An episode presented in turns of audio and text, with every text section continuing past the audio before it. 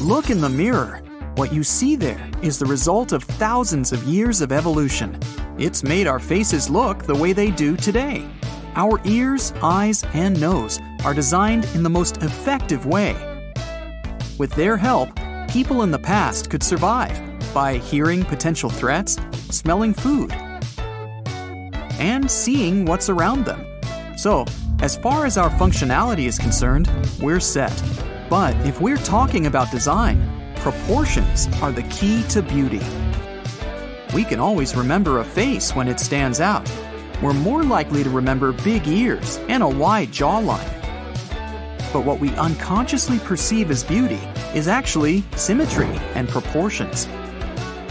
You may look at someone and be unable to figure out why they've left an impression on you. But the truth might be that their face was unusually proportional. The world as we know it is governed by mathematics, and one of the most famous phenomena is the golden ratio. You know, that swirly thing that goes on forever. Literally. Just like pi, a never ending number. The idea of the golden ratio has actually been around since the times of ancient Greece, but it was given a mathematical equation only in the 16th century. The number phi starts with 1.618. This number never ends. It represents the beauty and perfection in the world around us. But back to the golden ratio of people's faces. The ideal appearance means that every part of the face is proportionally distant from another. The nose can't be too long or too short. The ears can't be too large or too protruding. The eyes can't be too far apart, nor can they be too close to each other. It's believed that people with such proportions have perfect faces. But even if someone has these perfect facial features, it's impossible to have them throughout their whole life. Some parts of your face become larger with age. Or, let's say, the distance between your mouth and nose can get bigger, or vice versa, decrease. Not to mention that with age, some of your features, like eyes, cheekbones, or inner jawline, change, spoiling that perfect golden ratio. So imagine seeing a person with the perfect face that fits the golden ratio going out of the subway and bumping into you. Now, imagine everyone having faces like that. All people of all ages walk around with symmetrically shaped faces, as if they were produced in a factory. Our bodies would also have to adapt to this symmetry. Then, our arms and legs would have the same length. The distance from the head to the torso would also be different from what we have now. And the same would go for the distance between the torso and legs. Walking would actually be pretty difficult, since balancing would be challenging.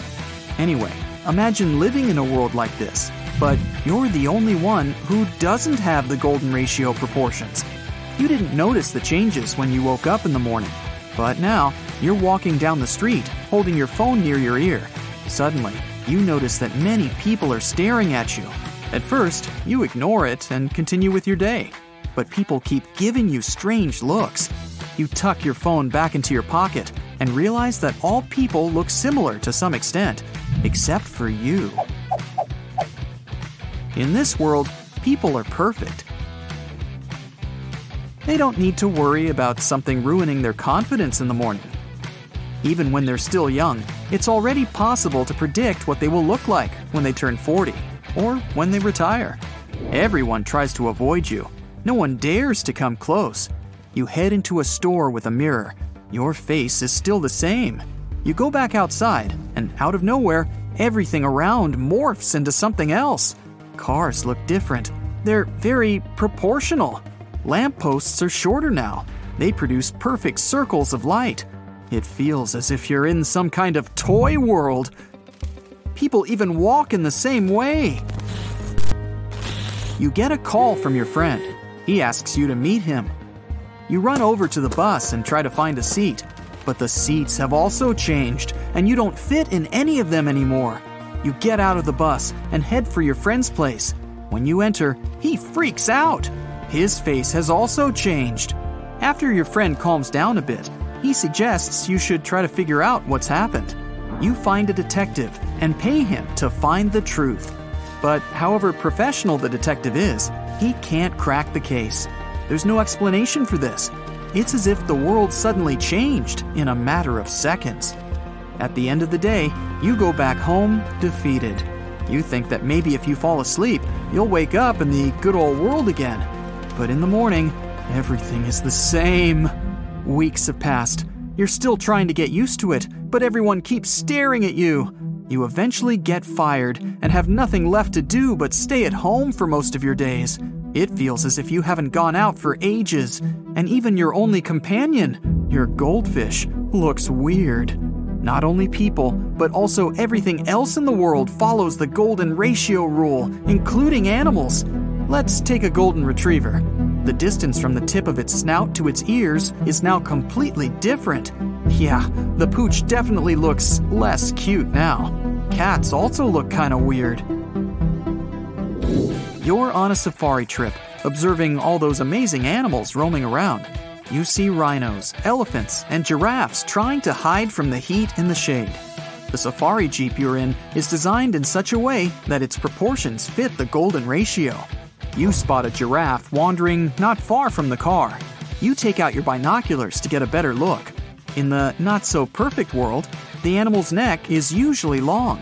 This way, it can eat leaves from the treetops. But here, because of the golden ratio, the giraffe looks like a llama or a camel with the same neck length. In the distance, you spot a pride of lions. They look a bit like boxes.